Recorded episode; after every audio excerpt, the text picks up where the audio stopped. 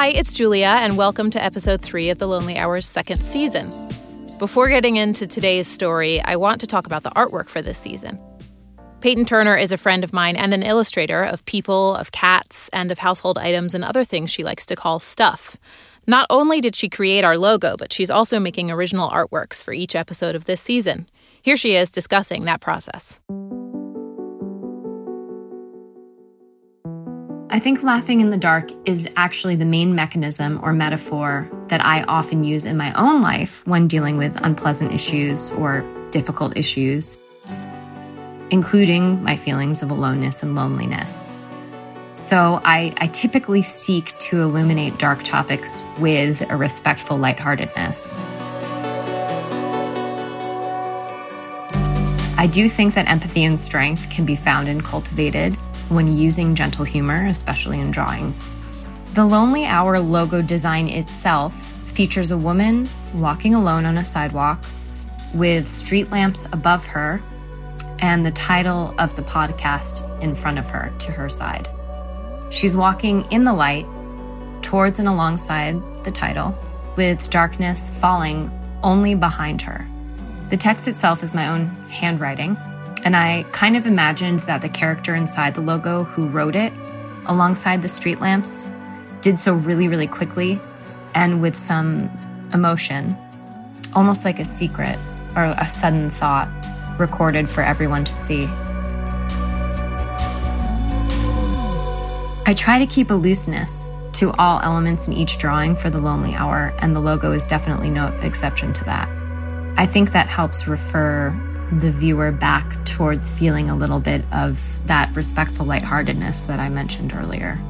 I take loneliness quite seriously and am actually naturally a bit of a loner myself. I grew up feeling quite lonely and very out of place. But um, actually, through this work and through listening to The Lonely Hour, and obviously just existing as a human in this world, a sensitive human, I understand and know that those feelings of loneliness and aloneness are basic to the human condition, and there's something we all share. There's something that's actually immensely comforting about it.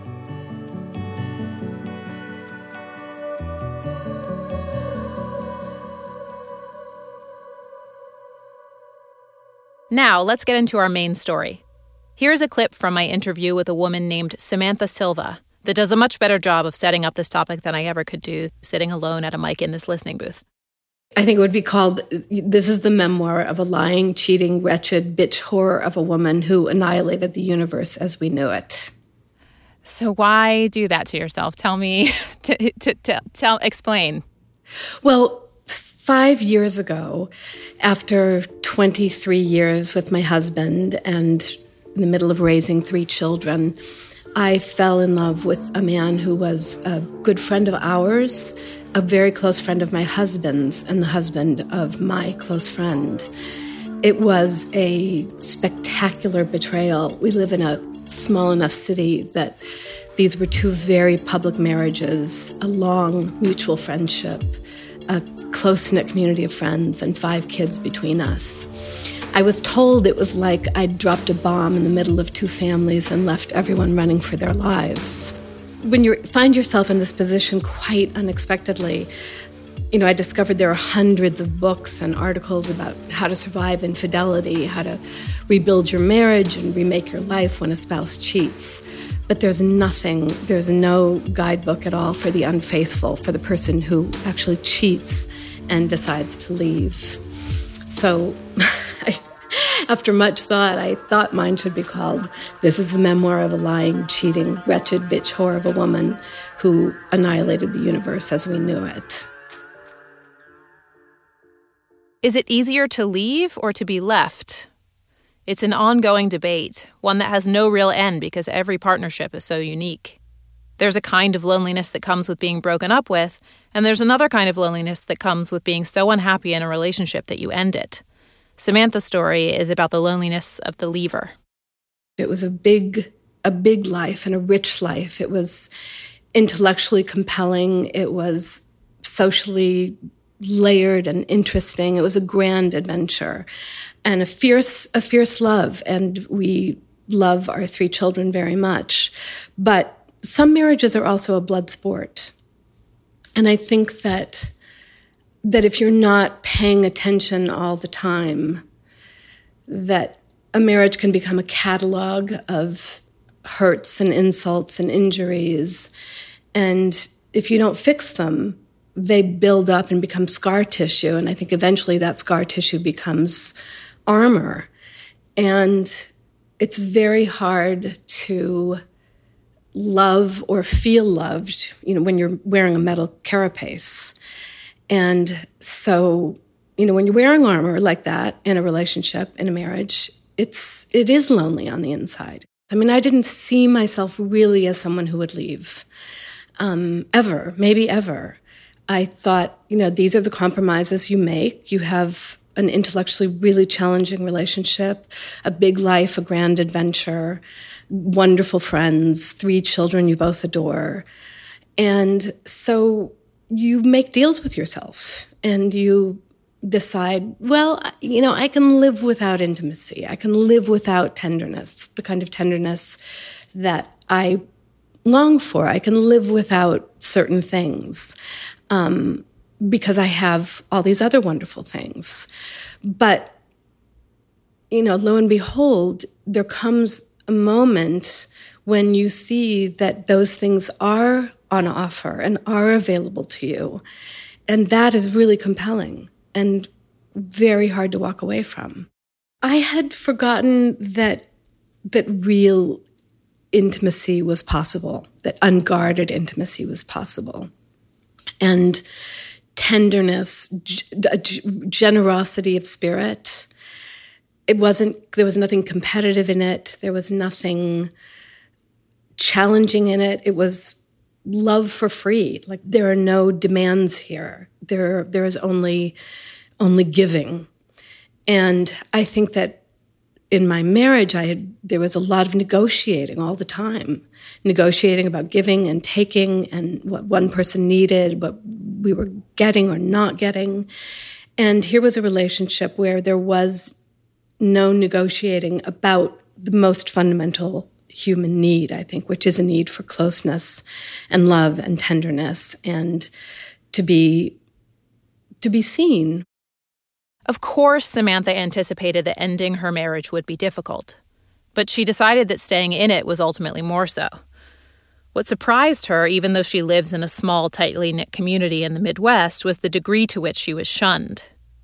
Yes, her marriage was a high profile one. Yes, she and her now ex husband have children together. And what's more, the two couples involved in this scenario were longtime friends. But people who Samantha had thought were her people straight up rejected her. My friends love me warts and all, so to speak. Samantha thought hers did too. What I didn't anticipate at all was the kind of public shunning that I experienced. People averting their eyes in the grocery store, crossing the street to avoid me, not answering my emails and phone calls, like completely ghosting me, unfriending me, even abandoning games of Words with Friends mid game and never playing with me again, telling lies about me, telling things, saying things that are false, spreading rumors. Um, in fact, a man just this summer, five years later, who I, whom I've met once or twice and doesn't know me from Eve, called me a fat bitch and a worn out whore who'd just attached herself to one man after another and never achieved anything in her own right. And this is five years on. The hardest thing was that people that I've known and loved for more than 20 years and who I really believed loved me back turned away, turned completely away from me, and some of them have never spoken to me again. My husband even told me that my life would shrink to the size of a postage stamp and that at that point, I'd realized I'd made the biggest mistake of my life. And I realized, God, I'm living the scarlet letter. This is this is the scarlet letter. Exactly. This is I'm my best friend told me, well, you're just a pimped up postmodern Hester Prynne.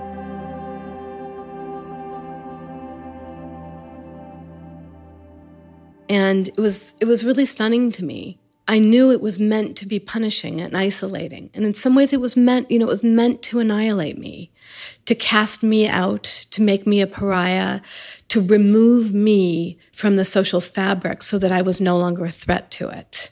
And it was very effective. It was hard, it was hard to live in a place that I'd loved among people that I'd known and loved. How are you a threat to the social fabric? What, what, what do you mean by that? Or how, how do you how did people feel that you were? My partner and I consider ourselves equals in this decision. We made the decision together. We made it separately. We each made an independent decision about our marriages. We chose to be together. Neither of us is more responsible than the other.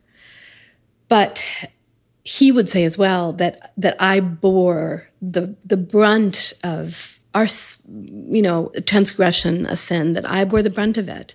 And I think the woman often does. A woman who exercises agency in her own life is very threatening to people.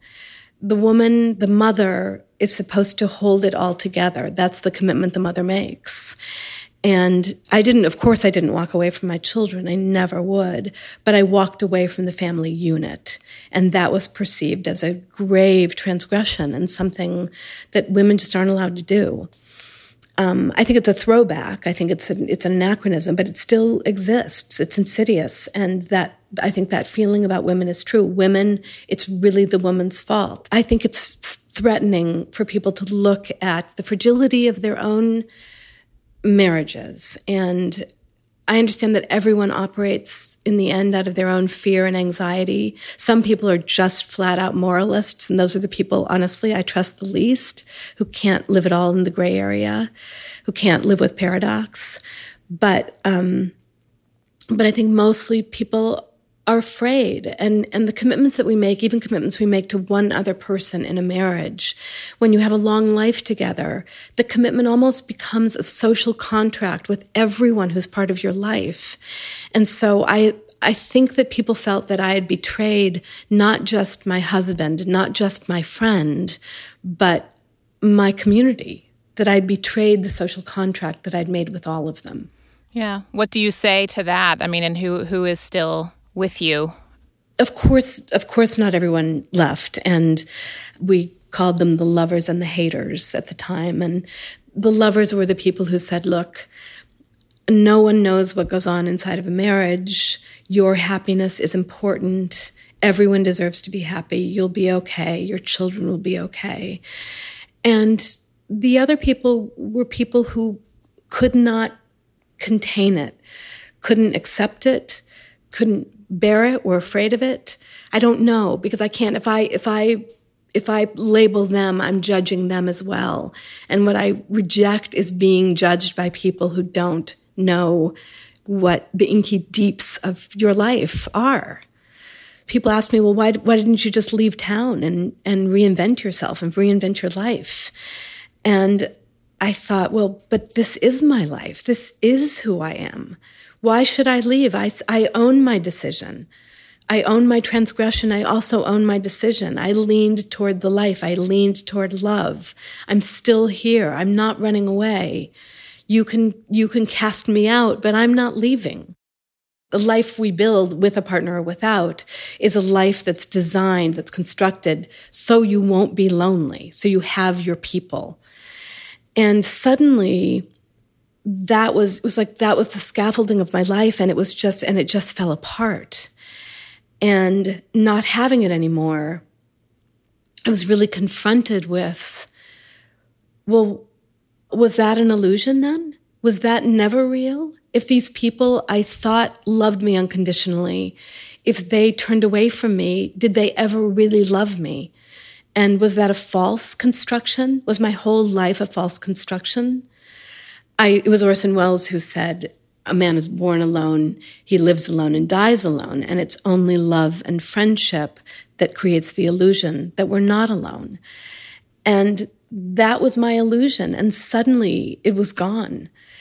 And it was a startling revelation. I remember feeling, I remember moments of feeling so shaken by that that I didn't know whether my own self without those constructs, without the construct of my outer life and my community of people and friends, whether the self would survive intact. Was I only a projection of what they believed I was? And now that I wasn't that anymore, was I something else? And I really thought this is, this is the problem. This is, this is the loneliness of the social pariah. Because if the shunning is meant to destroy you, really to isolate you and punish you, um, will it will it destroy me? Or is there some kind of inner strength that there's some inner self that exists completely apart from the constructs of my outer life? So it's like does does the self you know have enough integrity that that you know you can stand alone without that social fabric you had before? Is that yes exactly exactly but you do, you put one step in front of the other and you go to the grocery store knowing that people are going to avert their gaze. You go to the YMCA knowing that people won't say hello to you and won't look you in the eye. You still go to the movies. You still do all the things you did before. And I did, and I held my head high. And I sort of had to believe look, you can't take me down. You can turn away from me you can reject me and I'm lonely in some ways. I miss the thing that I had with you before when I was, when I lived in another life. But this is who I am. This is part of who I am. And if you can't love me all the way, all the way down for who I am, then probably we are better off without each other. And I'll rebuild my life. I'll remake my life without you. And and that's what I've done. Has your world narrowed in a sense, but but gotten stronger, or? I think my life is inevitably smaller in some ways, but in other ways is infinitely expanded. And at least I know that the things that remain, that are part of the construction of my life and myself, are true and real things. Mm. How is it expanded? I think being loved and feeling loved and feeling seen and appreciated makes the heart lighter, makes the heart sing and grow. And it's actually helped me in some ways have more compassion for the people who had to turn away from me. They made they made the only choice they knew how to make. And I think being feeling loved in the way I do actually makes me more capable of of loving other people and not judging them.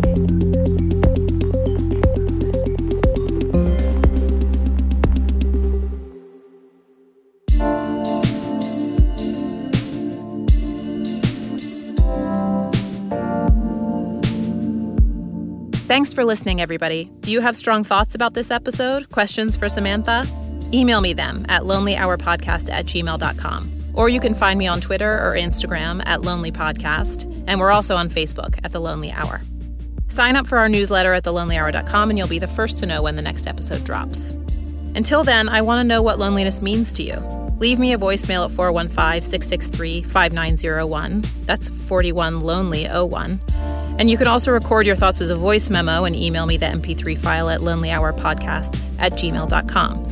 Just make sure to include your name and an email address so I can get back to you because I might want to use what you say in a future episode. Otherwise, enjoy yourself.